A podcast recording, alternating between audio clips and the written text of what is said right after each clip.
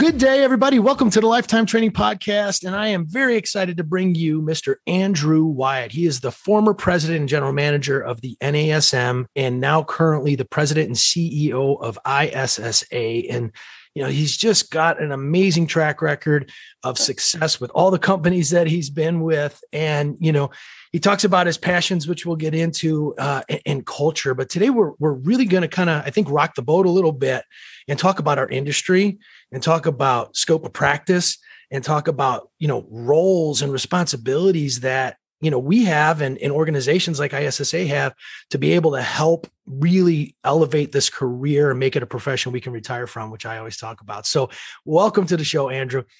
Thanks so much for having me jason. I'm uh, thrilled to be here and thrilled to be on the podcast Likewise. Well, you know, be, before we get into some of the more controversial stuff, I, I just want to give you props because I've I've heard from numerous people the the culture and and how you build your teams and you know uh, going into that and and I would love for you to just it, go into how have you been able to do that i mean uh, the stuff we talked about behind you and and and just explaining that stuff because it's just it's you know uh, unfortunately it, it's not common in in the workplace today. Well it, it's funny you you would think that it would become more common because company after company says you know our most important asset walks out the door each night. Uh, and you know you hear those kind of buzzwords that companies uh, have around people.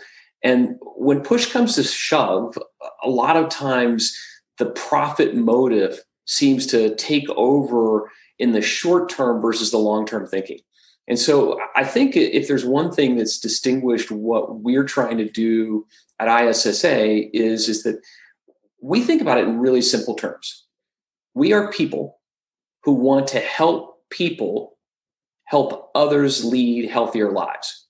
So I'll sort of say that again. We're people at ISSA who want to help people, would be personal trainers, help people who want to lead healthier lives. And if we can just focus in on those people and helping encourage them and enabling them, then you know great things can happen.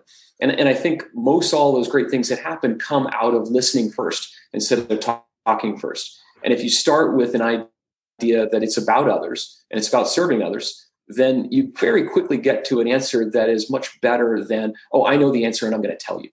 Yeah. Well, eh, you know, and I love that. And it's just fantastic. But, you know, you, you mentioned, I asked about the artwork, which I love behind you. Would you mind just explaining what you did, you know, to me off, off camera? Uh, just oh, because oh, sure. I think it's powerful.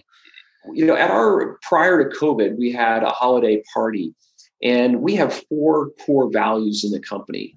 And the, the first of the core values is to prioritize personal connections. And so when you when you see something like this, it was all about people looking at a blank canvas and saying, how would I bring these four core values of sharing wellness, prioritizing personal connections, going from grit to great, and then really enjoying the drive.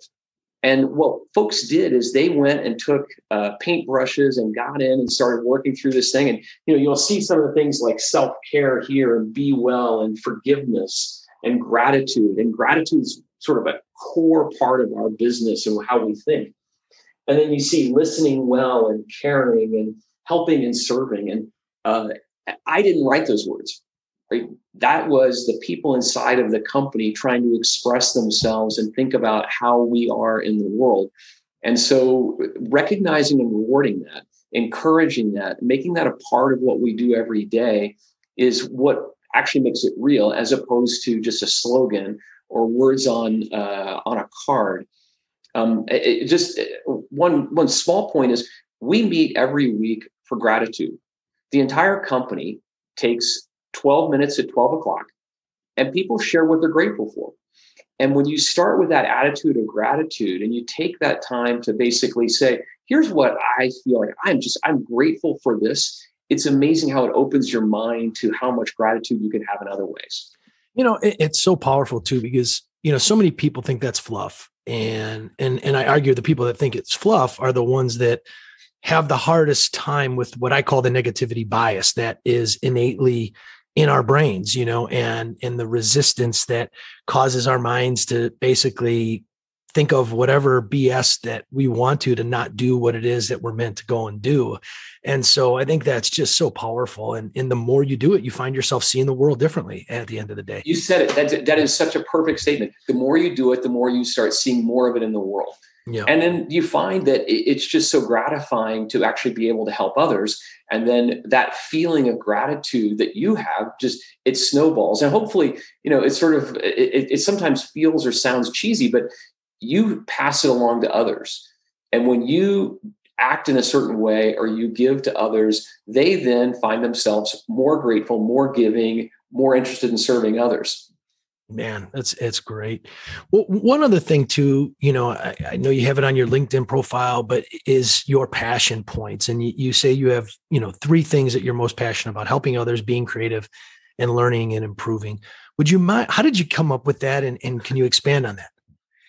Um, so you know, the the the the good news or bad news is is that I was born a certain way, but I was born into a family where my parents were both deaf. And so my parents couldn't hear or speak. And so when I was growing up, it was built into our day to day activities that we were helping and serving others.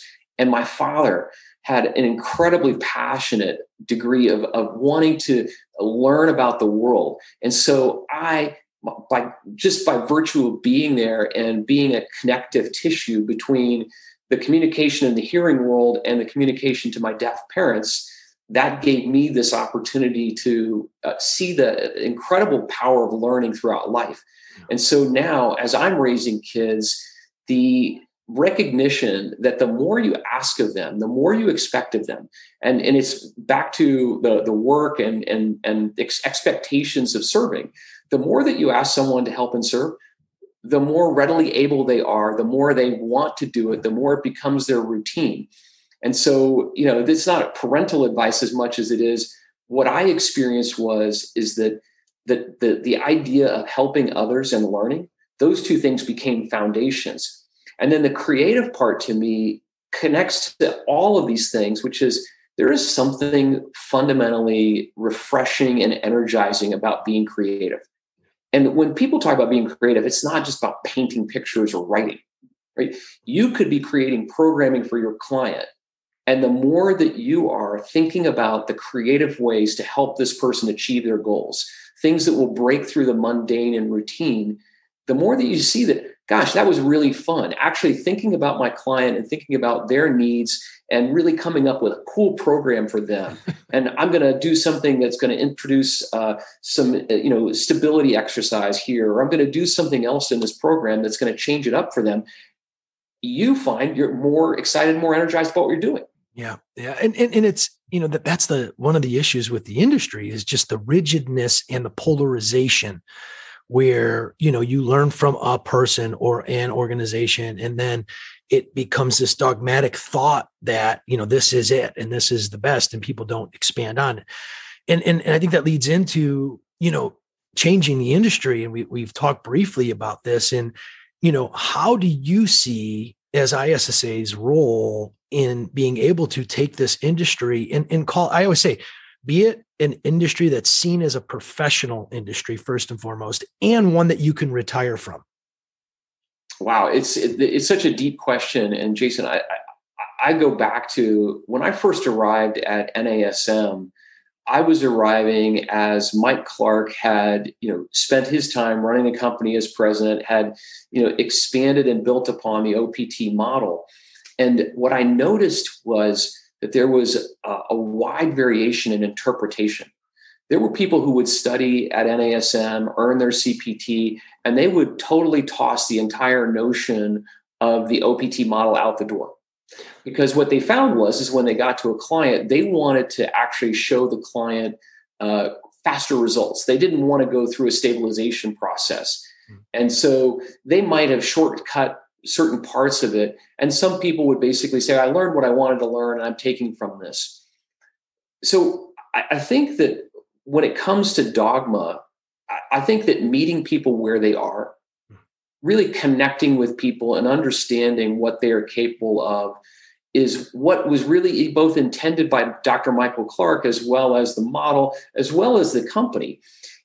and when it comes to practice, it's difficult for people to see that um, there is the letter of the law and there's the spirit and the intent. And so I think you have to get to a level of mastery before you can vary from the letter of the law. You need to have a knowledge and understanding of you know what is safe and what is effective. And so I think that there's a rush in our society to be an Instagram influencer and to be a person who's seen for their body or seen for a certain thing.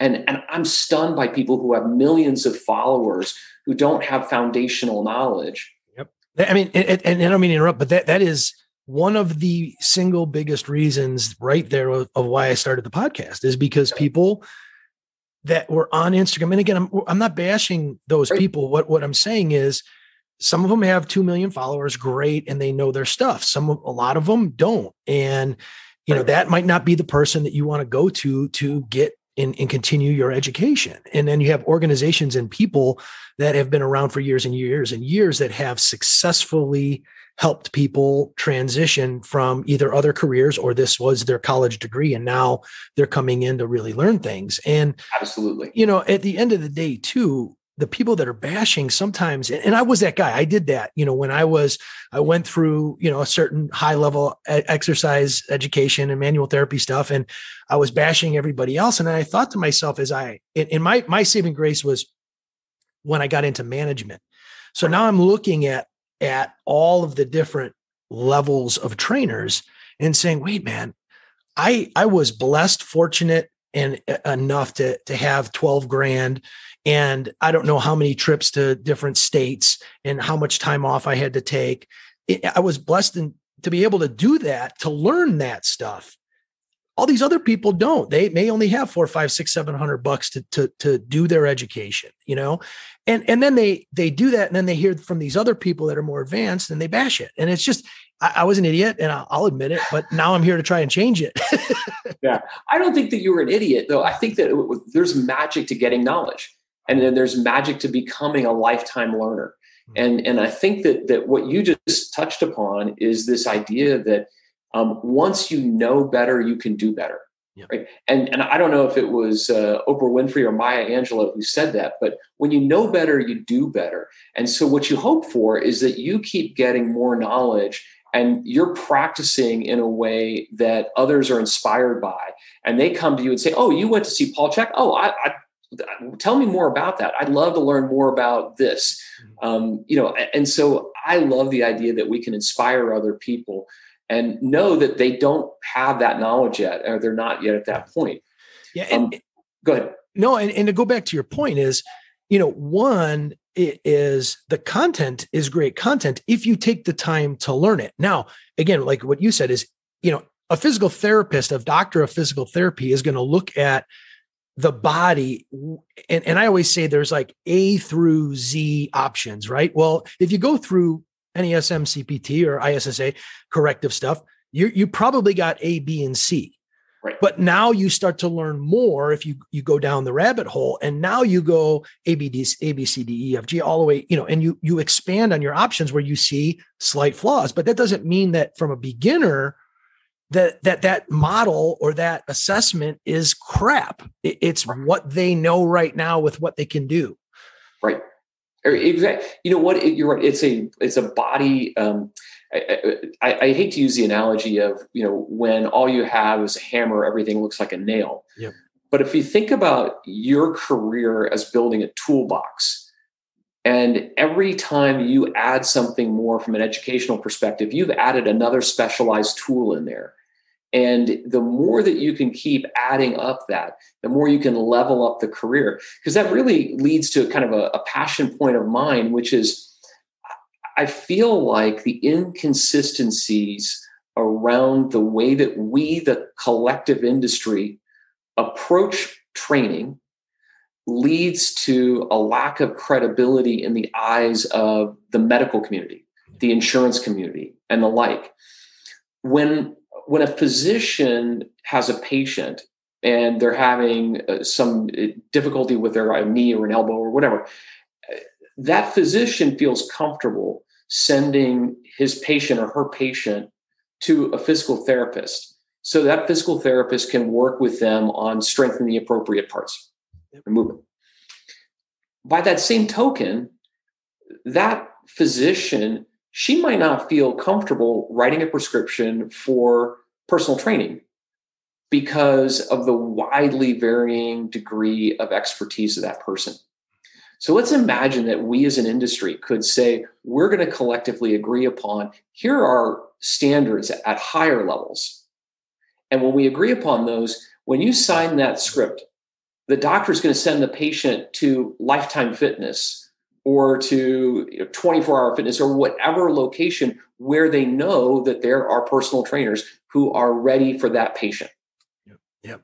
And, and it, it's the truth. And, and, you know, obviously you're, you're part, you've been part of two big organizations. How do you navigate that? Because obviously your responsibility is for the vision of the company, but also for the profitability of the company.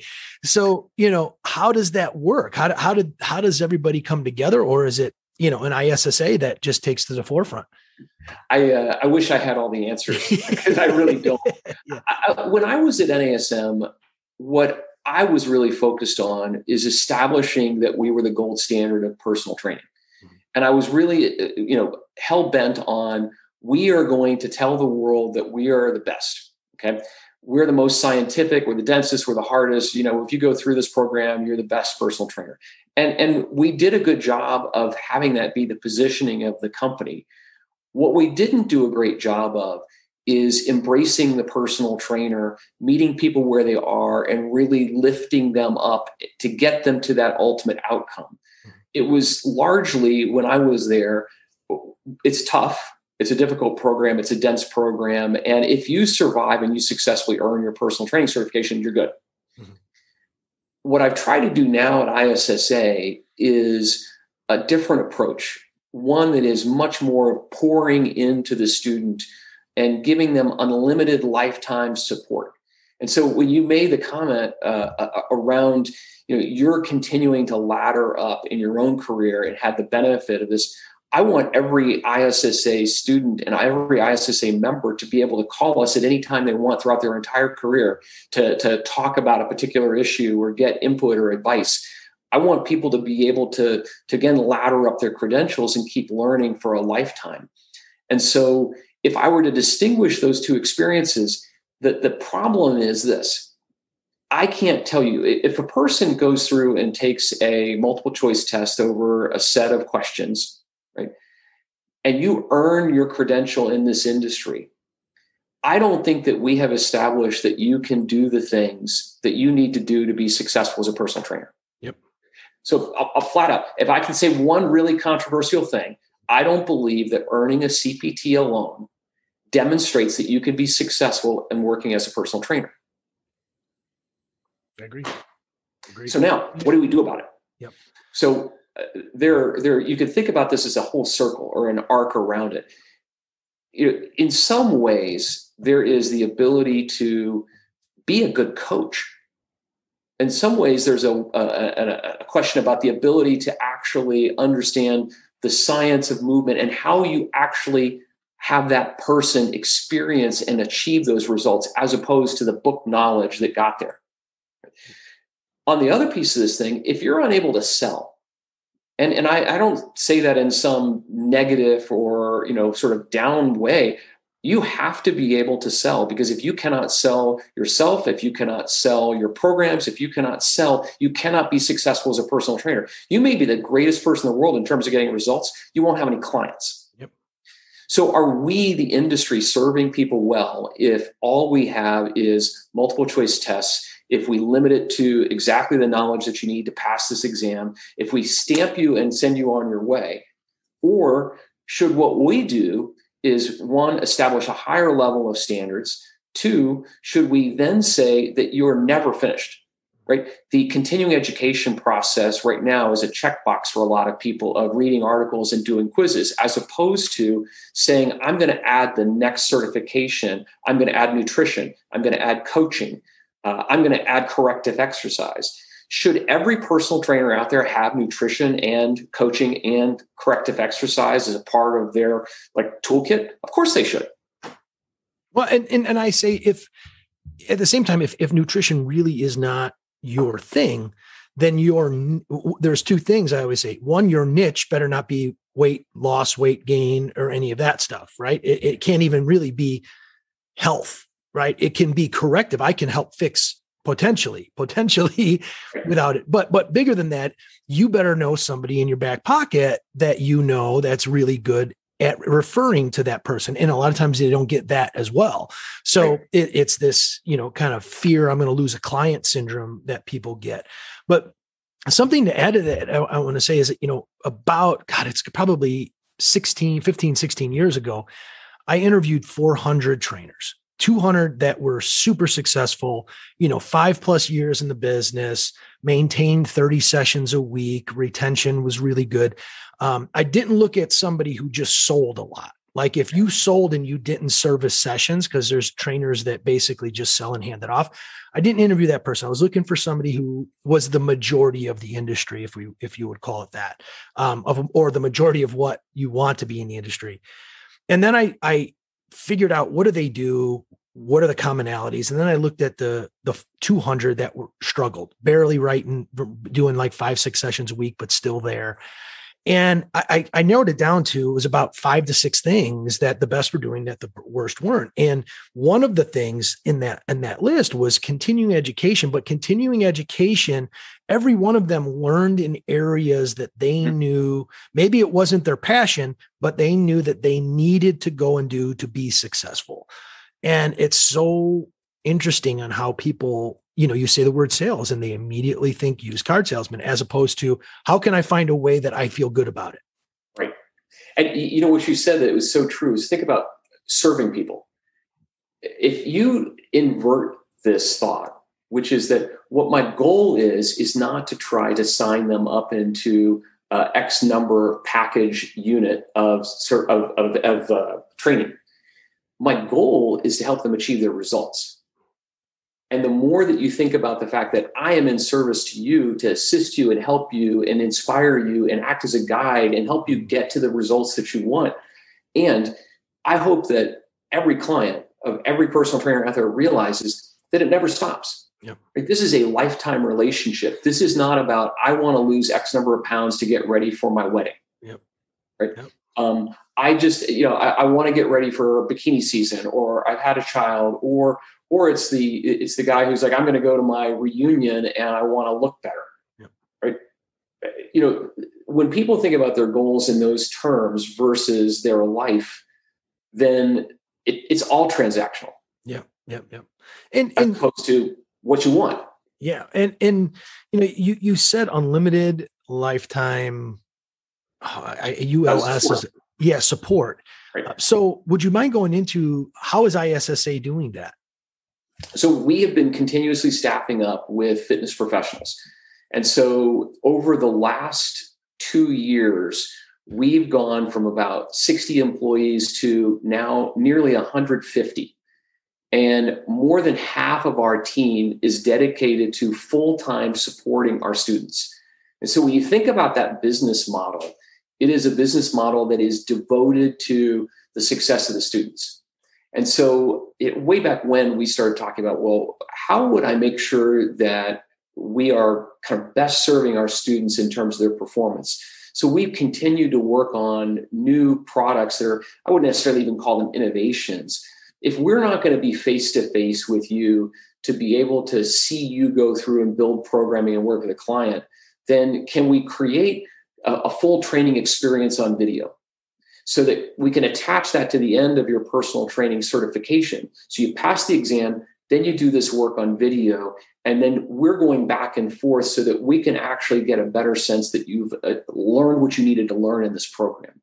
Got it. And so eh, the the the intersection between cost and benefit early on in people's careers they don't necessarily understand the value of the education and so it takes a little bit of time to get somebody established so that they understand that oh i really do want to get better. Because largely what will happen is they'll see somebody like you. They'll be working out at lifetime and they'll see you and they'll see that you're doing something different and they'll see that you're getting the results. What's he doing differently and and how can i learn from that? Um, I, I don't ever criticize anyone around their physical appearance. It is hard for personal trainers to connect with their clients if they don't look like they are themselves fit. Mm-hmm. But similarly, why would you go and look at a person who has an extraordinary body and necessarily think that that person or that person is going to be better qualified to provide you with the knowledge? Yep. There's this thing called genetics sometimes. exactly. you know, especially with the booty craze right now. but, right. but well, you know, we, we got criticized because we developed a program around glutes. And so I saw social media criticism around creating a glute certification. And what was funny is, is that none of the criticism came from people who actually went through the course all the criticism was the idea that you would have a specific program around glutes. Yeah. And the, the truth of the matter is, is that you know everyone who really understands around it understands that the average personal trainer who comes into this industry underestimates the value and importance and the connectivity of the glutes to everything else that people do. Yeah. And then we look at how people sit and how they function in their lives.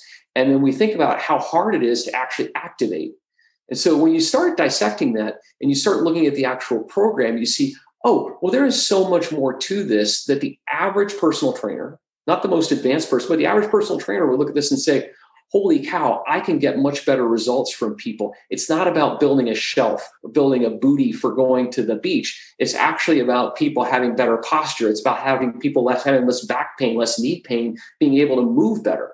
Yep less hamstring pulls potentially because hamstring pulls. I mean, you, know it's it, it's it it's it. And and just because somebody has one doesn't mean that it's functioning you know? Exactly. Oh, yeah. you you said it and, and and then frankly when people are exercising they're doing things that they really believe on their own are benefiting their glutes and they're not activating they're not firing it up then they're not getting the results that they think they are for the work that they're doing. It, it's funny that it it got that criticism but if you look back at I always look back at the major trends, like what were the hot buttons through. I, again, I got certified in '96. You know, yeah. it was kind of around it a few years before that. But you know, you put core, you put core on anything back in the day, yeah. and and even now, it's again, glutes is more popular than core right now for whatever the reason it is. But put core on anything. I used to do core seminars, and that's how I would get in front of people, and uh, and I would get my business from that. So it, it's really no different. It's it's it's crazy. You know, it, it's just people. It's unfortunately the you know how we live right now. Right, and and you know, I think to your point, it's about how we live. It's almost like dogma of saying of, of criticizing one personal training company or certification company versus another. Mm-hmm. Having been the president of both NASM and ISSA, they are distinctly different organizations who both serve largely the same kinds of missions. We approach the world very differently, but the two live very much in harmony because they're for different audiences and they're for different purposes and they're for different people. And so we want to make sure that ISSA is distinguished in a way that that it's all about trying to pour into that person's success. This is not about you know the trying to get the science perfectly and not about kind of saying that we're the most evidence based or we're the most scientific or the most whatever. We're all about how do i help you help others live better. Love it love it well and it's almost it, it sounds as though you've you've kind of created and, and i i attribute my success in my career uh, a guy named Tony Bruno, who he, you know, he stood up in my wedding. I met him when I was a floor instructor at the first health club I worked at. He was a trainer. And, you know, he was the guy who introduced me to, you know, Paul Chek when I was going through an, an NASM and, and Greg Roskopf, all these different guys. And, and I just kind of followed with him and, and he was always ahead of the game. And, and at the end of the day, the mentoring is what I think is, is very powerful. And it sounds like that's kind of what you guys are doing within the NASM is to have a built-in mentoring system. Well, you said that so beautifully. I wish I'd captured that for myself because that's what what's happening. And, and we didn't set out to do it that way. What we really set out to do is to help build these kind of uh, personal connections. Um, and, and, you know, if you sort of think about like we're here on earth to be in relationship with others.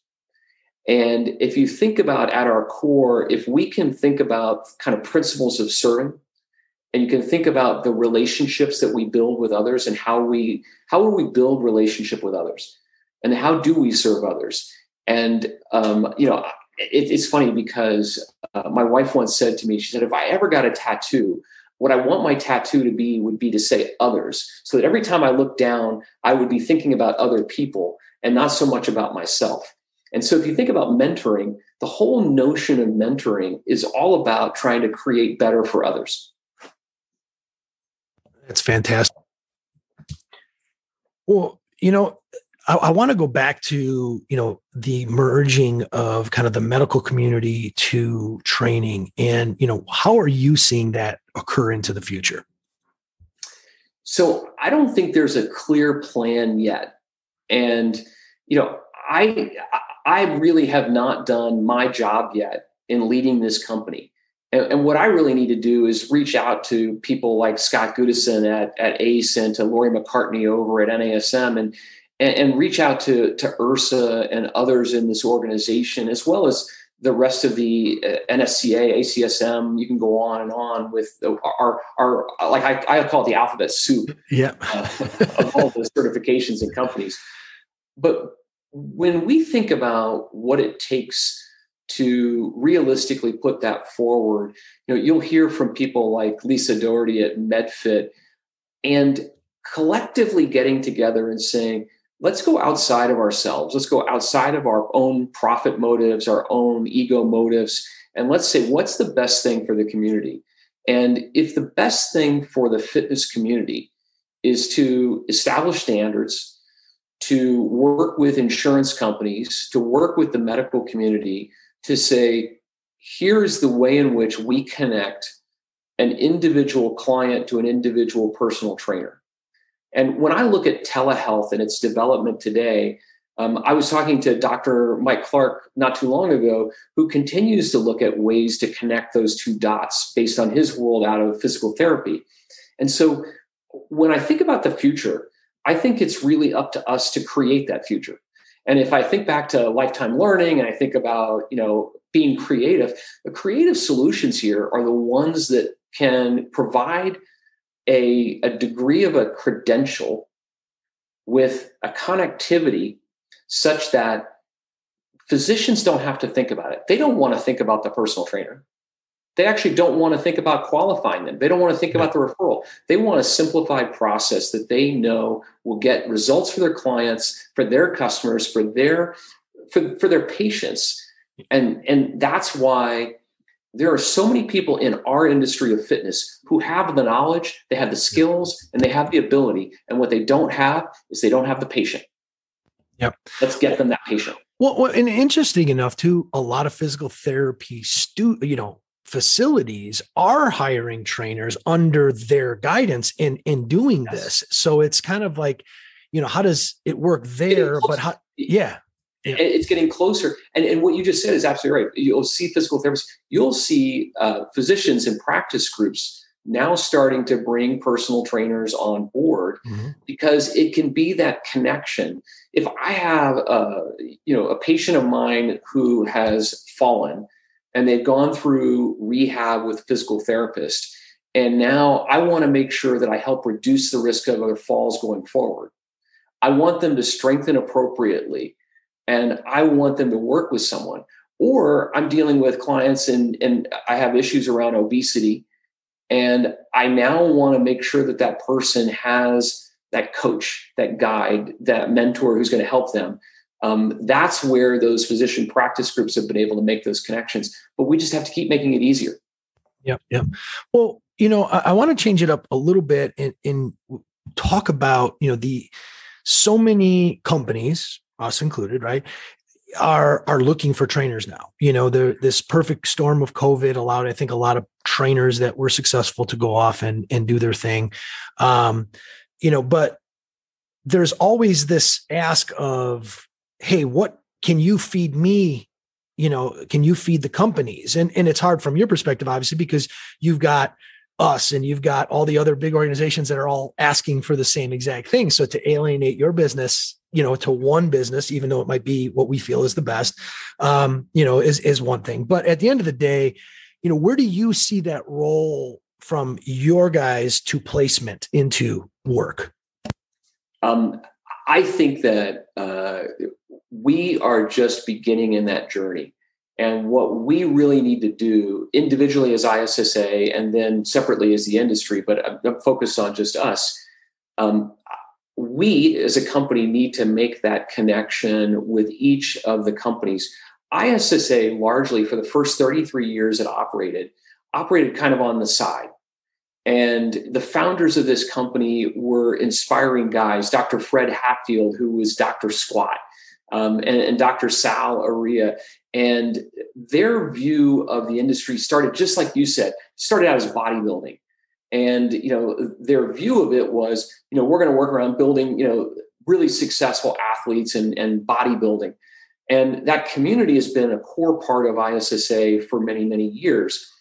But instead of aligning itself with NCCA accredited exams, ISSA decided it would go a different route.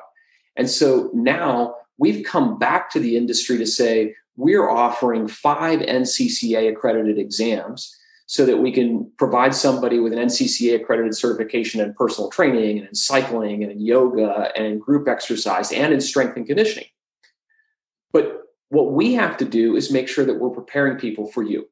So, if, Jason, if you said, "Hey, uh, I'm going to run over to the Biltmore location, and you know we're interested in hiring personal trainers," what I want ISSA to say is, across the country, to every one of the the fitness facilities who are looking for people, we want to provide the folks for you, but we actually want to do this a little bit smarter than we did it in the past. And smarter means make sure that the student is prepared to know that they have to do sales now, not in every situation everywhere, but they need to understand that they've got to be able to walk up to someone, get their head out of their device. Frankly, don't have the device. Yep. look someone in the eye when they speak to them. Right? And, and when I say this, I, it sounds like I'm joking. I'm not kidding. No. I- we actually need to be able to say, you have to look that person in the eye. You have to be able to shake their hand, you know, or, or, or fist bump in COVID. Yeah. Um, and then what we also need to do is make sure that we're preparing people for what your unique situation is in your facilities. Mm-hmm. You know, you operate at this really wonderful high end of the market. We also have folks who are going to go to places that will be, you know, uh, lower price, high volume locations, and there's everything in between. Yep. So what what we can do a better job of is saying to the industry and to the world we want to provide you the right person. We actually want to help our students at the end of their process begin to say, what's the right fit for me? Am I the kind of person who wants to work in a facility like a lifetime facility, or am I the kind of person who wants to work at a, at a UFIT location? And there's not a question of whether one's good or one's bad. It's a question different. of different experience. Yep. Yep, absolutely.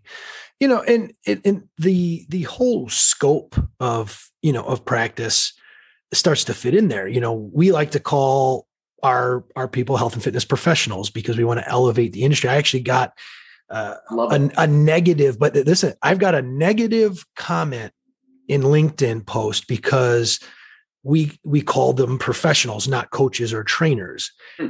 And the and, and again, we you know you can't appease everybody and I, I, get that but i'm like we're trying to elevate the profession to be seen as a true profession that's why we're doing that not because we're, we're whatever they're trying to th- i don't even know where the the person came from because i won't argue on well I've, I have argued on facebook i just refuse to do it as much right. now so but you know so the, the, the one of the other things too is obviously you've got a huge catalog and growing. Um, and nutrition is a big, you know, I know we use your nutrition and it's fantastic um, for our nutrition coaches as well as some others. But can you talk to us about, you know, just the catalog and, and the scope of practice where you see it? Wow. It's such a, it's a great question. And, you know, we probably could dedicate a whole podcast to just sure. that. But uh, to be really precise, um, I feel like there is so much confusion and fear on the part of fitness professionals in their ability to provide good counsel and good advice to their clients.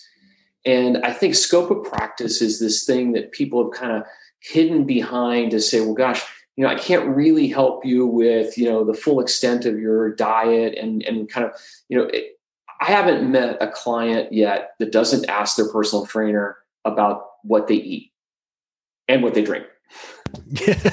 um, and, and so because that always happens, you know, a, a personal trainer and a fitness professional really has to have that foundation in nutrition. They really have to be able to do it. And when it comes to scope of practice questions, I think that we need to clarify for people. And and you know, I'm not the arbiter of this, but but my opinion is is that if you have a medical diagnosis from a physician that requires that you see a registered dietitian, then you should absolutely see a registered dietitian. So if I say to you, "Oh, well, I am you're a type two diabetic, and here's what yep. you should do," and as a type two diabetic, I believe that under this construct, you should see a personal trainer because you should be working on increasing your muscle strength and reducing your fat. Yep. When it's outside of those things, of specifically saying this is what your diagnosis is, and you need to do this for sodium or whatever that situation may be for, for hypertension, then absolutely every personal trainer everywhere should be trained in nutrition and should be able to provide that counsel to their clients. And and they should feel, you know, that's the other thing too is so many trainers, there's a lot of lifelong learners in the industry and they're doing fantastic, but they they don't realize and they don't feel comfortable. I've seen this, oh, well, I've had this client for 30 years. And but but you just spent how many hours and how much money to go and learn something that's going to elevate you up. I always equate it to a specialist and a doctor. You have your general practitioner, but then you have your specialists, and the specialists usually charge more than the others. And, and the other thing I always say too is, hey, that person that's been with you for like 15 years, they probably own a business, right? Or, you know, they're successful in business.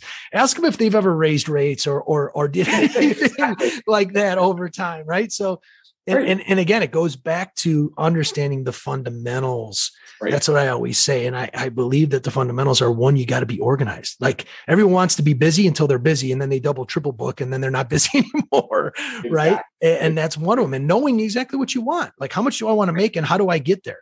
Um, you but, said it. Yeah, I want to jump in on what you said. Yeah. We've done lots of research. When I was at NASM, we did research and we've done research at ISSA on average, when an existing personal trainer adds an additional certification, they will make $4,000 a year more. Now, that's on average. And so, if you have gone in your career and you keep adding on more credentials and you're never raising your rates, then maybe you should take a step back and look at this and say, wait a minute, am I adding that much more value such that I can actually say to someone that I deserve more? Yep. And you know when you do that and when you start saying to yourself i'm actually providing more value then it's no longer a price question it's about a value question. Yeah it's it's so hard. Well you know before we wrap up too is you know the, i know you've got can you just discuss some of the you know the stuff that you've got other courses or stuff that's coming into the future um you know with issa gosh uh, um so we today have 24 different certifications. And to me, that's kind of a, a amazing. But then when you start going through and saying, okay, well, we have, you know, an indoor cycling certification. Um, and then you start saying, well, we have a DNA based fitness programming certification, which is something that I have to tell you was just mind blowing to me so that I could take and do a cheek swab, send it off, and get back markers on 26 different characteristics around me such that it helped me see how I could change my diet how I could change my exercise. And what the certification does is it equips a personal trainer with how do I create programming for a client based on this DNA characteristics. And it is super powerful. I mean, and, and what, what makes it so powerful is you might have clients who've been doing cardio for five hours, you know, doing it, uh, let's just say they've been doing it um, uh, five hours a week and they've been doing this in one hour blocks, you might come back to them and say, gosh, you can get more results out of spending only three hours a week and doing it in half hour increments instead of hour increments. And so a higher level of intensity for shorter period of time based on your genetics, you're going to get an equal or better result. So you could actually spend less total time doing this and get a better result. Those are things that you might look at and intuitively try to figure it out with a client and test your way there. Or you can get the results of that research and, and, and really help them uh, in that way. But when it comes to the specific certifications, what I want to keep moving towards is a more complete view of exactly what you said I want people to be a health and fitness professional. And so I don't want to brand somebody purely as just a personal trainer. Mm-hmm. I want somebody to understand that they can be in a position where we just introduced a recovery specialization. And part of that recovery specialization is around sleep, part of it is around hydration. And so when you start thinking about you know therapy like using whether it's a, a theragun or a hyperice or you know you can you can pick your pneumatic but when you start saying hey i can equip you with a bunch of tools that are going to get you even more success with your clients because they're going to recover better mm-hmm. I get really inspired, I get really excited. And I also know that I feel better in the morning. So, you know, everybody should have a foam roller. Everybody should have, you know, a, uh, a, a pneumatic massager or whatever it might yep. be. Yep. Yeah. And, and, you know, I, I always go to the more you know, the more you realize you don't know. And, and as you start to, you know, develop these skills, you, you, you become known as a specialist. Like who's doing DNA? Like I didn't know about that, you know, but you, you do that you can market that as a trainer and now you you separate yourself because to the general population a trainer is a trainer is a trainer and everybody's trainer is the best until they find another trainer. And so you know your ability to separate and create a niche um, is is super powerful you know and, and some people say don't do that but you know i, I know i i wouldn't be where i'm at if i didn't do that. And imagine your client talking to their friends they're having lunch with their friends and saying, "Oh yeah, well I moved to a little bit more of a plant-based diet," and they're like, "Really? Why?" And you know, then the person says, "Oh well, you know, I had my DNA test done, and my personal trainer was looking at this." And basically concluded that I could move to a more plant based diet and I would improve my overall health in the following ways. Love it.